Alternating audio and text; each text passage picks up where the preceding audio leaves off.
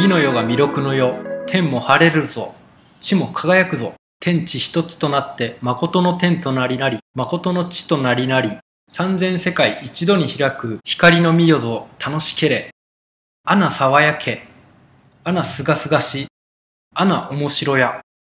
寝台になりたら天地地高なるぞ。天も地も一つになるのだぞ。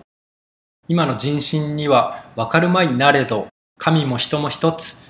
上も下も一つとなって自ら区別できて一列一平上下できるのじゃ。来るべき世界が反霊反仏四次元の高度の影ない嬉し嬉しの世であるから人民も浄化業せねばならん。大元の道に帰り歩まねばならん。今までのような物質でない物質の世となるのであるぞ。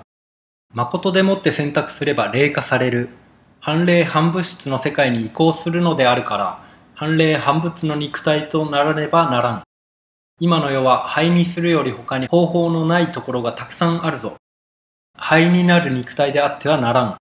原爆も水爆もびくともしない肉体となれるのであるぞ。今の物質で作った何者にも影響されない新しき生命が生まれつつあるのぞ。岩と開きとはこのことであるぞ。少しくらいは人民つらいであろうなれど、遺産でやりてくだされよ。大弥勒の仕組み。8の世界から10の世界になるのであるから、今までの八方的な考え方、八方的な想念や肉体では生きてはいかれんのであるぞ。十方的想念と肉体でなくてはならんぞ。八方的地上から十方的地上となるのであるから、すべての位置が転ずるのであるから、物質も念もすべてが変わるのであるぞ。これが元の元の元の狼のご神作ぞ。今までは時が来なかったから知らすことができんことでありたなれど、いよいよが来たのでみんなに知らすのであるぞ。百年も前から空洗濯じゃ、掃除じゃ、と申してありたが、今日のためであるぞ。岩と開きのためであるぞ。今までの岩と開きと同様でない松代に一度の大岩と開きじゃ。ちびき岩戸を開くことについて神は今まで何も申されないでいたのであるなれど時巡り来てその一端をこの神事で知らすのであるぞ。ということでねたくさんの予言がありしかもどうなるのかわからないとしながらも結構ねあの半信半霊になるとか教えてくださっていますしこの世の物理法則が大元から変わるとかまあその際は絶望的な何かが起こるとかねそういった際も信根から悪を捨て誠をもって生きていればよいということまで教えてくださっていますよね。ということで次の世弥勒の世では自分の存在は死後の世界にあるような魂というかね純粋なエネルギーとしての自分になる可能性が見て取れますし善で危機とした世界に生まれ変わり悪がはびこらないようにするということなのでちゅうことはそちらに行きたければ今持ってる自分の中の邪悪な心を捨てて意識の中の固定観念だったり宗教を捨てて真理真実を悟り元の元の元の狼の光のエネルギー歓喜のエネルギーと共鳴できるようにならなくてはということですよね。そこから道が生まれ、そこからが道となる。そういったことになるのでしょうか。という感じでね、まあ自分適当なんでこんな感じの推察をしつつ、次の項目に行きたいと思います。予兆。先に述べた大峠や三千世界の大選択が来る直前には、いくつかの兆候があるのだと信じには初期されている。まず天空に多くの異変が現れ本来一つのはずの太陽が複数個見られるようになるという。また月にも異変が現れ太陽はその色が黒く月は赤くなり空も赤く染まるのだという。また北から軍事攻撃されるのがその始まりになるとも初期されている。これらは次のように述べられている。北から攻めてくる時がこの世の終わり始めなり。天にお日様一つでないぞ。二つ三つ四つ出てきたらこの世の終わりと思えかし。この世の終わりは秦国の始めと思え、新民よ。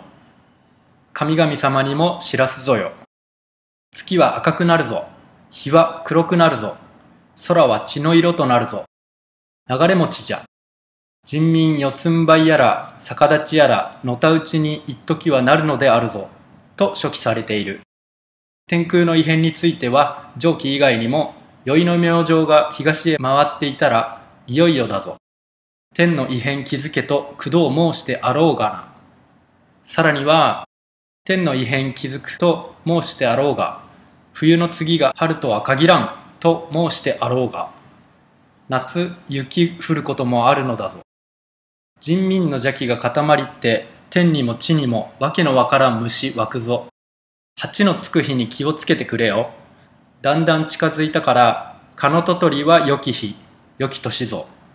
冬に桜咲いたら気ぃつけてくれよ。冬の先、春とばかりは限らんと申してあることを忘れるなよ。用意せよ。冬に桜咲くぞ。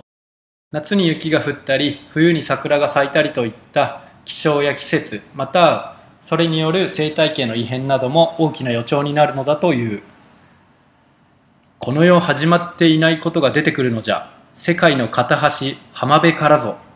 とありますが、カノトトリね、調べたら次は2041年なので、それまでは大丈夫なのかなとかもね、ちょっと考えたりもしました。なのでしばらくは大丈夫ということで次の項目へ行きましょう。三千世界の大選択と大峠。予兆の後に起こるとされる地球上での大変動や大戦乱についての記述は神事の中にいくつか見られるが、戦乱については多くの国が一つになって日本に攻めてくるのだという。また、時を同じくして人類が未だかつて経験したことがないほどの大変動が起こるのだと書記されている。メリカもギリスはさらなり、ドイツもイタリもオロシアも外国は皆一つになりて、レの国に攻めてくるから、その覚悟で用意しておけよ。どこからどんなことができるか、親民にはわかるまいがな。天地うねるぞ。でんぐり返るのだぞ。世界一度にゆするのだぞ。神は脅すのではないぞ。迫りているぞ。人民の戦や天才ばかりで今度の岩と開くと思うていたら大きな間違いだぞ。戦や天才で拉致開くようなちょろこいことではないぞ。開いた口塞がらんことに慣れてくるのだから、はよう御霊磨いて怖いものないようになって降りてくれよ。肉体の怖さではないぞ。玉の怖さだぞ。玉の戦や災いは、見当取れまいがな。神の御事に聞けよ。それにはどうしても御霊磨いて神かかれるようにならねばならんのざ。神かかりと申しても、そこらにお座る天狗や狐や狸付きではないぞ。誠の神かかりであるぞ。戦恐れているが、親民の戦意、何が怖いのぞ。それより己の心に救うている悪の御霊が怖いぞ。という感じなので、御霊の持ちようがその後の何かを左右しそうですよね。